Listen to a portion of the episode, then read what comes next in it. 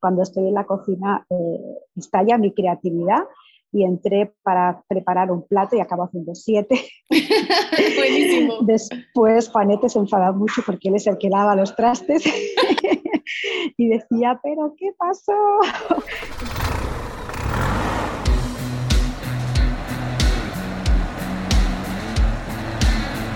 Hola, estás escuchando Mundo Camper, el podcast para viajeros y soñadores que quieran saber cómo iniciar una vida en una casa rodante. Yo soy La Caracola. Y yo, Dani Caribe Atómico, y estamos grabando desde la pajarera. Nuestro proyecto de Campervan, que será el pretexto perfecto para hablar sobre todo lo relacionado con el mundo camper en Colombia. Puedes encontrarnos en las redes sociales como arroba Mundo Camper Colombia.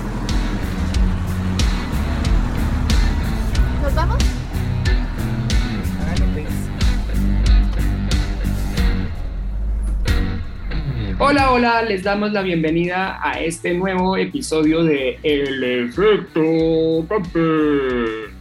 Ese espacio que nos hemos tomado en el podcast para conversar con viajeros que ya están en la ruta y que nos traen sus experiencias consejos y muchas anécdotas de viaje. Si es la primera vez que nos escuchas, dale al botón seguir en tu plataforma de podcast y así no te pierdes ningún episodio. Y síguenos en Facebook, Instagram y TikTok como arroba Mundo Camper Colombia. Por ahí solemos compartir información, práctica y de interés para todos los que estamos pensando en vivir y viajar y trabajar en una casa rodante. Este episodio lo estamos grabando desde Cali, Pachanguero,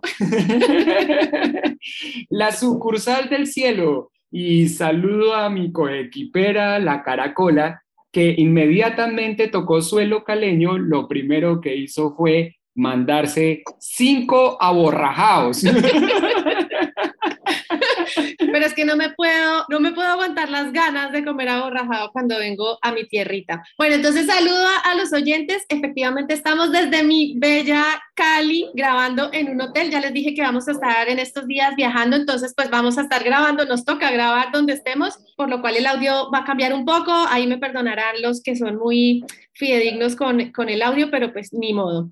Y bueno, vamos con nuestra invitada que siempre lo decimos, todo llega cuando tiene que llegar. Eh, la he estado buscando desde algunos meses, pero la gente cuando está viajando no tiene todo en todo momento el internet, no está esperando a que alguien venga a hacerle una entrevista. Así que poquito a poquito fuimos trabajando este día que por fin llegó. A Eva la conocí por las redes sociales y me encantó su cuenta, su cuenta personal, porque ella tiene su proyecto Camper y también tiene su cuenta personal.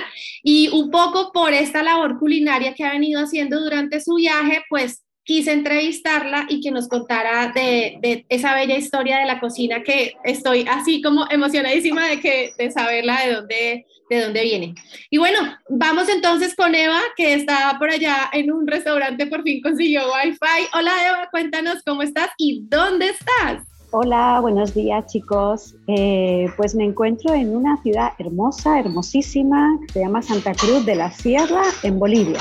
Eh, llevamos como tres, cuatro días. Bueno, ha sido impactante llegar acá porque llevamos mucho tiempo en la sierra, en los Andes, y nosotros nos gustan las alturas, las montañas, y el nombre de Santa Cruz de la Sierra nos ha engañado porque no está en la sierra. Bienvenida a América. están los llanos y el calor es bastante fuerte. Ah, caramba, claro, cuando dijiste entre decir Bolivia y Santa Cruz de la Sierra, yo también juré que eso estaba por allá en la mitad de los Andes. No, pues hemos descendido de los 4.100 metros del alto, al lado de La Paz, a 300 metros sobre el nivel del mar. Esto en dos días. No, o sea, estás más caliente que en Cali. Sí, sí, sí. Bueno, pues acá tenemos un territorio que se llama el Valle de Tensa. Y el Valle de Tensa, uno, pues claramente, como sus palabras lo indican, uno se imagina un, valle. plano. Mentiras, es el lugar de Colombia donde más montañas altas hay. Ah. Bueno, pero antes de, meternos en los temas de, la cocina eh, o de los temas culinarios, hablemos un poquito del proyecto Camper. ¿Con quién viajas? ¿Qué vehículo tienes? ¿Cómo fue que decidieron iniciar el viaje? ¿Y cuál fue el efecto desencadenante? Entonces, para que no te olvides, Eh, vamos primero, ¿con quién viajas? Pues viajo con mi familia, mi compañero de vida hace 22, 23 años. Eh, tenemos dos hijos de 16 y 10 años. Y en vuestra querida Colombia adoptamos un perrito que se llama Sheldon, que es cartagenero, al que también le gusta mucho mamar gallo. y él nos lleva acompañando dos años con nosotros. Así que somos cinco viajando en una una Mercedes Sprinter que también tiene 24 o 25 años, que la compramos en Alemania, en un mercado de segunda mano, porque allá es bastante la oferta que hay. Y bueno, esa fue nuestra casita. Nos enamoramos de ella en la ciudad de Düsseldorf y, y, nos viene acompañando cuatro años y medio en esta vida nómada. Bueno, y la otra pregunta era, ¿cómo decidieron iniciar este viaje? ¿Qué fue, ¿Cuál fue ese evento que hizo que tomara la decisión de venir a América? Porque pues sé que el viaje empezó por acá, creo, ¿no? Nosotros empezamos el viaje en Miami, en casa de una amiga. Colombia se nos cruza en nuestra vida todo el rato una amiga colombiana que vive en Miami. Ella nos invitó a llegar a su casa mientras esperábamos a que llegase la casa rodante en barco y allá iniciamos. Miami por esto, por esta amistad y bueno, dijimos, está bien, hay que empezar en cualquier lugar y Miami está bien. Después, eh, ¿por qué iniciamos esta vida? Nosotros ya éramos, como en España decimos, bastante gitanos. Allá no es tan bonita la descripción de gitano, es un poquito más eh, personas sin rumbo, sin casa. Pero bueno, siempre que teníamos nuestras vacaciones del trabajo en verano, eh, coincide con el mes de julio y agosto allá, son los meses más calientes. Entonces, nada, agarrábamos, salíamos de nuestros trabajos viernes por la tarde, primer día de vacaciones, y ya nos íbamos a cualquier lugar y llegábamos domingos por la noche para el día siguiente. bueno, sobre todo Juan, que tenía menos días de trabajo, de vacaciones, ya meterse otra vez en la oficina a laborar. Y bueno, nos empezábamos a dar cuenta que nos gustaba mucho explorar, conocer eh, otras culturas y que las tres, cuatro semanas que teníamos de tiempo nos parecía poco como para profundizar en la cultura, en lo que es el país, no ser un mero turista que pasas por encima, que ves los tópicos y típicos de los lugares. Empezamos a maquinar ahí para tener un poquito más de tiempo y ya fueron dos meses, eh, tres meses. y viajamos con una Volkswagen T3, la típica de los hippies que se eleva al techo. Sí, la combi. la combi. Entonces, con ella, con esta combi y ya con Pablo, nuestro hijo con seis años, nos fuimos tres meses a Turquía wow, eso fue un súper regalo de la vida. Estábamos felices, la gente en Turquía es hermosísima, así como a la par de Colombia, acogedores, hospitalarios, simpáticos, bueno, y ahí ya empezamos a maquinar, a maquinar, a pensar que nosotros estábamos más felices fuera dentro de nuestro pequeño apartamento, donde yo siempre digo, me di cuenta que el techo de mi apartamento no me dejaba ver las estrellas. Y también mm. cuando yo estaba con la combi, yo podía ver las estrellas, me bañaba en un lago, en un río, lavaba mi ropa allí, tenía contacto con la naturaleza. Tardamos años, ¿eh? tardamos años en tomar la decisión porque son muchas cosas las que te atan a nivel emocional y material. Es difícil este desarraigo, este trabajo. Y yo creo que tardamos como 8 o 9 años en tomar la decisión de, como decimos nosotros, nos liamos la manta a la cabeza y nos vamos.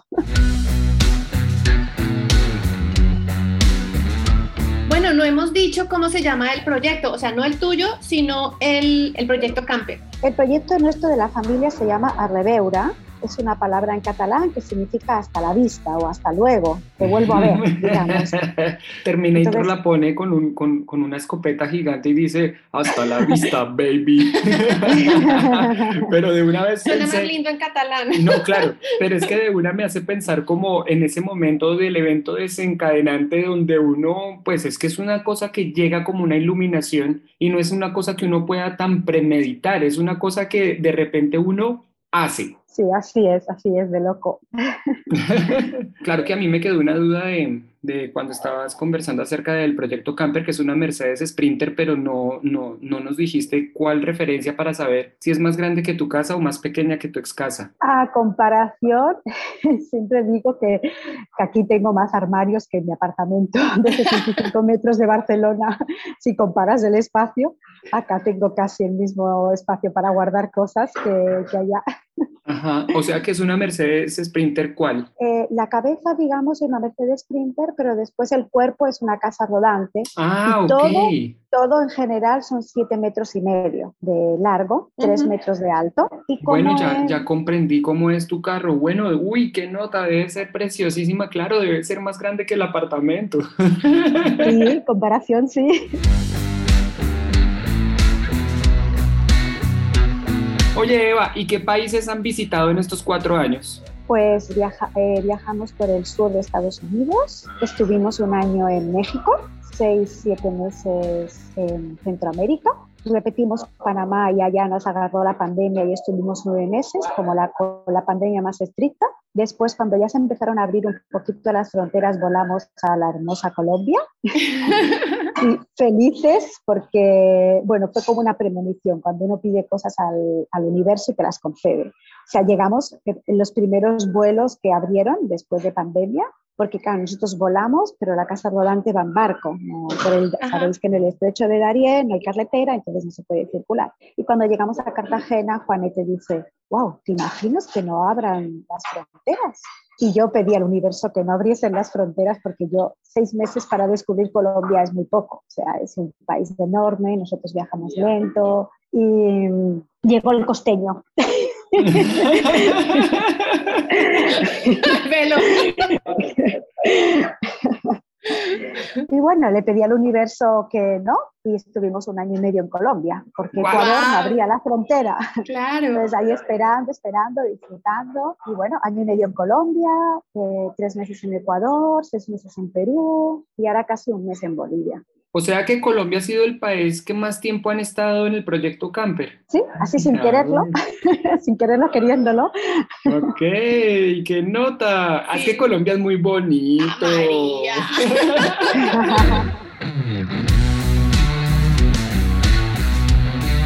gustaría que nos contaras un poco de dónde surgió esta pasión de la cocinera viajera, si ya venía de antes, si fue algo que descubriste en el camino, ¿cómo fue, cómo fue eso? Siempre me ha gustado mucho, mucho cocinar, la cocina, la comida, descubrir, bueno, siempre me ha gustado mucho.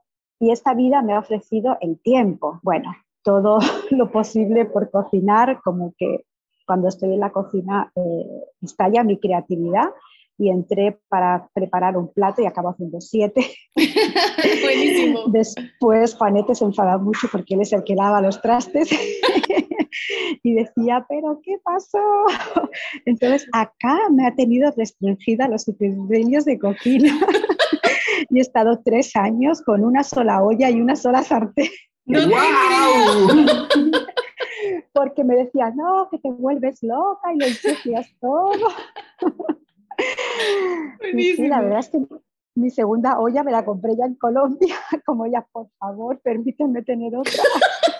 Óyeme, pero con este nivel de presión, yo me imagino que, ¿cómo es que se llama tu esposo? Juan. Juan. Juanete, Yo creo que con este nivel de presión, Juan debe estar pagando cada, una, cada vez que come tu comida. Me imagino que él debe pagar la cuenta, ¿cierto? no, soy muy generosa, soy muy generosa, pero yo creo que es una buena idea esta, creo que es muy buena idea. Claro. No, haya, no hay para las ollas, pero por lo menos que quede la, la plata de, de la cena. Y entonces, la primera idea del proyecto de la cocinera viajera es que al menos la idea que hay en España y en Europa es que uno cuando va de camping va a comer comida preparada, o sea, Tal una sopa de sobre, voy a abrir Latas. un pote de, de lata y lo voy a calentar. Y eso nunca ha ido conmigo, o sea, nunca. Incluso cuando viajábamos con la camper, yo preparaba unas comidas ahí con un solo fogón, cocinaba, cocinaba, cocinaba de verdad. Buenísimo. Entonces, esta, es mi vida, o sea, y tengo que, me encanta nutrirme bien, comer bien. Juan y yo somos vegetarianos, entonces era como la risa de la gente. y qué van a comer, ustedes que son vegetarianos, en esa cocina tan chica, vas a comer mal, todos los días bocadillo, sándwich. ¡Qué tragedia! Sí, qué tragedia, para la gente es una tragedia. Y lo mejor es que es la tragedia para el otro y uno es como, tranquilo, o sea, nosotros comemos bien, relajados. Así era, así era, así era. Entonces dije, no, voy a, voy a visualizar que se puede comer bien, rico, sano, en una cocina pequeña, en movimiento. Y esa fue la idea inicial. Pero, wow, llegamos a América y descubro algo demasiado delicioso, que es toda esta comida, tradición, antigua y preparaciones y que todo tiene una historia. No, pero además haber empezado en Centroamérica, o sea, es que Centroamérica es la meca del maíz. Yo amo Guatemala, El Salvador, México, las tortillas, las pupusas, toda esa comida que sale del maíz tiene que ser una cosa loca para ti. O sea, si para uno lo es, que ha visto arepas toda la vida, pero a cada región que vas es una arepa diferente, ¿cómo serás tú que venías de un lugar donde estas preparaciones no, no existían? Para mí es una locura el maíz. Yo siempre digo que en otra vida yo viví aquí, porque a mí todo lo que tienes relacionado con el maíz. es tan triste porque en España comemos maíz para las palomitas del cine y en verano compramos unas latitas con maíz cocido para la ensalada de verano. Es súper triste. Sí, tal y cual. Lo que dices tú, llego a México. Sí. Ha sido imposible mm, conocer todas las bebidas, que, todos los atoles que se preparan con maíz. Después todas las masas de maíz los queques de maíz, todo es con maíz. Todo, todo. Y era loco para mí descubrir todo esto, ¿no? Y y cada región y cada estado una historia, una preparación, un tipo de maíz nuevo. Un color, porque esos son los colores. No, es que usted no lo ve, que este es así. Yo no, a mí todo me parece maíz, ahora ya no, ahora ya puedo distinguirlo. Pero bueno, es, es muy hermoso, muy hermoso. Y a mí me encanta, siempre me ha gustado la cocina relacionada con la historia, o sea, con la historia del país.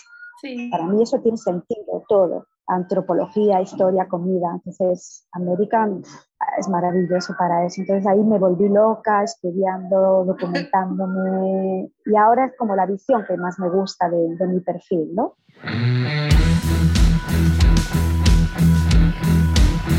Oye, Eva, ¿cuál sería ese ingrediente?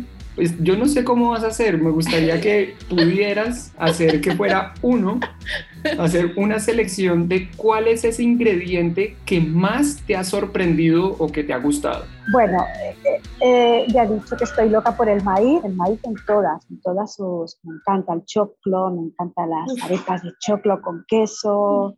Bueno, os cuento que hay algo en México súper, no sé si conocéis el huilacoche. Oh, el honguito. El hongo. El hongo del maíz es lo máximo. El hongo es lo máximo y me pongo a documentarme y a leer y sucede en todos los lugares que se cultiva el maíz, pero la gente lo bota porque cree que es, claro, es un hongo, es un parásito, ¿no?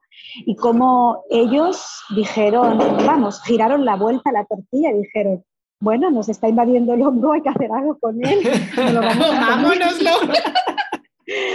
Y eso me encanta, ¿no? O sea, me encanta de, el pueblo cómo sobrevive, cómo, cómo inventa, eh, porque no se puede desperdiciar nada.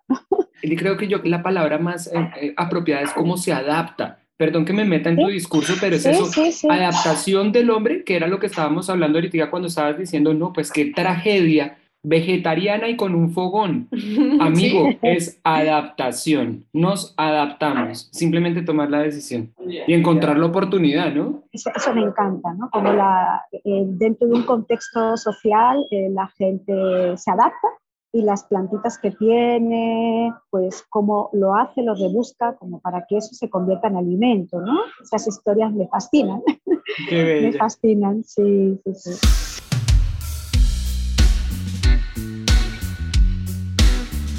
Ahorita recuerdo que mm, no tiene nada que ver con la cocina, pero seguramente sí, sí se lo han pillado. Ustedes allá en Europa no tienen un ave que aquí abunda, se llama el colibrí. ¿Cómo te ha ido con el colibrí?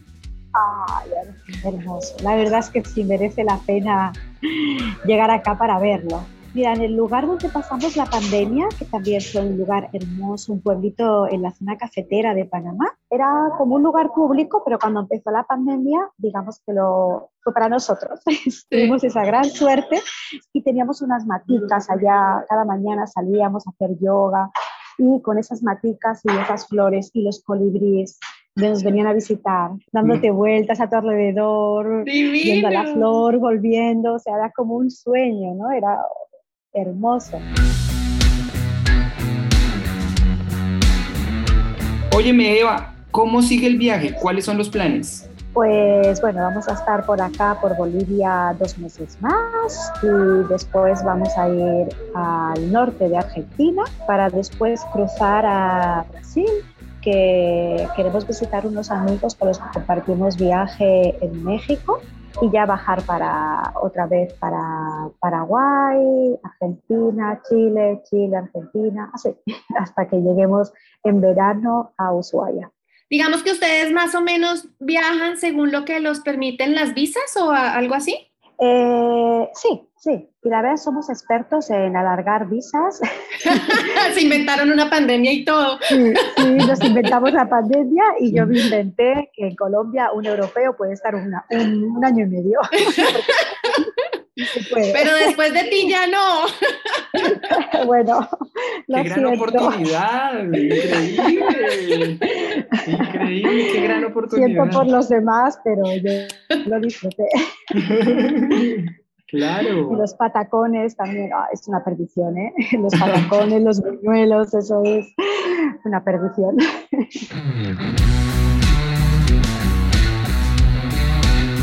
Para finalizar, pues obviamente no podemos cerrar este episodio sin que nos compartas alguna receta que sea esa práctica para hacer en la camper. Mm, acabamos de sacar el episodio anterior, el 41, sobre recetas, un poco reivindicando eso que tú dices, que no se trata de llenar la alacena con latas de frijoles y atún y comprar el pollo asado. Sí, está muy bien uno, digamos, hacerle la compra a los pueblos, pero la cocina, bueno, realmente no es para todo el mundo, pero algunos la disfrutamos mucho y, compartir ese momento casero y de unión que hay a través de la, de la cocina y del compartir, ¿no? Porque tú lo haces para compartir, que pues ese caso también de Dan y yo. Cualquiera de los dos que cocine pues está ofreciéndole al otro, más allá de su amor, un alimento lleno de amor también. ¿Cuál sería esa receta si te queda fácil así contárnosla y luego la podemos de, de pronto escribir y compartir en las redes? ¿Qué podríamos hacer en la camper cuando estamos viajando? Bueno, pues mira, algo que hago muy, para mí es muy, algo muy habitual, muy socorrido, que, que me gusta, es muy simple, es muy sencillo y ahora no se me ocurre nada muy exótico, pero como que una vez a la semana cae. En la familia, son unas lentejas. Pero a mí me gusta mucho cuando pongo las lentejas en remojo por la noche, así como las abuelitas para activarlas y quitarle los antinutrientes y tal siempre pongo más cantidad y las hago como un potaje, que decimos nosotros. Las mías puro verdura, ¿eh? zanahoria, zapallo, papa, yuca, lo que tú quieras, y las lentejas, hojita de laurel, así ricas, con ajitos sobre todo y cebolla si quieres, pero me reservo una parte de lentejas que he puesto en remojo y las lavo y esas las germino. Entonces siempre tengo como un tupper de cristal lleno de lentejas germinadas. Uf, que son deliciosas. Perfecto, tiene un gusto tan rico. y son esos días que estamos en ruta y yo tengo un horno en la casa, entonces el horno como es un lugar oscuro, es bueno para germinar. Claro. ahí siempre tengo mis lentejitas germinadas. Entonces, Juan para, los niños tienen hambre, están todos desesperados. Y en 20 minutos puedes tener eh, con esas lentejas germinadas, además como hago bastante cantidad, te las comes como en diferentes estados de germinación, ya con la tilla, me sale. Sí, la hojita. Sí, la hojita verde más, más crecida, más, más grande. o solo el tallo. Ajá. Claro, solo el tallo. Entonces ahí puedes ponerle eso lentejas, tomate, pepino, nabo, si quieres ponerle algo de proteína, lo puedes tener, pero las lentejas ya tienen su proteína, lo puedes acompañar con una arepita, con queso, y es algo así como resulta muy, muy rápido, nutritivo y rico de preparar. Se me ocurrió esto. Oye, Eva, y mientras nos encontramos, Dios mediante en la ruta, ¿en dónde te encontramos a ti en las redes sociales? En Instagram y en Facebook soy la cocinera viajera, todo seguido. Ok, muy bien, listo. Tenemos un libro de recetas de cocina que llevamos por la edición 2, digamos. La primera edición fueron 14 recetas de cocina adaptadas a la, a la cocina de la casa rodante. Y después, el año pasado, sacamos 24 recetas de cocina adaptadas, pero ya con recetas que he conocido y me han compartido en nuestra vida nómada por América y vegetarianas. Ese es un libro que nosotros vendemos en formato digital. La persona que lo quiere se pone en contacto conmigo, hace el pago por PayPal y yo le envío el, el libro. Gracias por habernos regalado este espacio. Mejor dicho, nos vamos llenitos también de todo lo que nos has, nos has conversado. Y bueno, no, con muchas ganas de, de ver cuándo nos vamos a encontrar por allá en la ruta.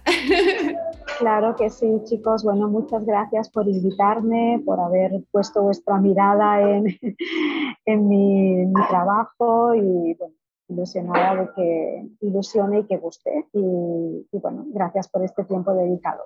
Bueno, y gracias a ustedes por escucharnos. Esto es Mundo Camper, el podcast para viajeros y soñadores que quieren saber cómo iniciar una vida en la ruta. Si les gustó el episodio, compártanlo por redes sociales, por WhatsApp con sus amigos y no olviden seguirnos como, a ver, el brazo arriba, arroba Mundo Camper Colombia.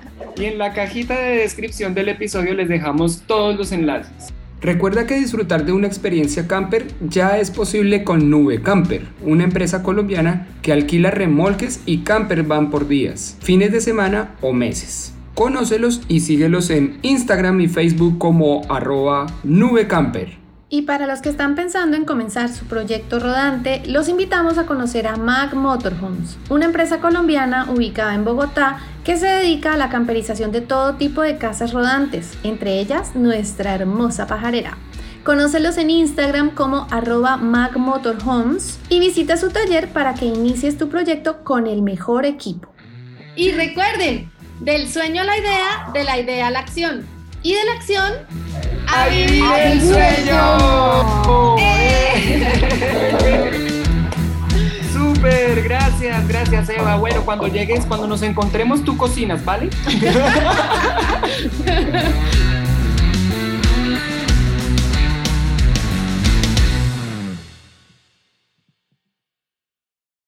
As a new Western Union customer, you can enjoy a $0 transfer fee on your first international online money transfer. Send money to your family and friends back home the fast, easy, and reliable way. Visit westernunion.com or download our app today to get started, and your first transfer fee is on us. FX gains apply, not available for credit cards and transfers to Cuba. Services offered by Western Union Financial Services Inc. and MLS 906983 or Western Union International Services LLC and MLS 906985. ¿No te encantaría tener 100 dólares extra en tu bolsillo? Haz que un experto bilingüe de TurboTax declare tus impuestos para el 31 de marzo y obtén 100 dólares de vuelta al instante. Porque no importa cuáles hayan sido tus logros del año pasado, TurboTax hace que cuenten. Obtén 100 dólares de vuelta y tus impuestos con 100% de precisión. Solo con Intuit TurboTax. Debes declarar para el 31 de marzo. Crédito solo aplicable al costo de la presentación federal con TurboTax Full Service. Oferta sujeta a cambios o cancelación en cualquier momento.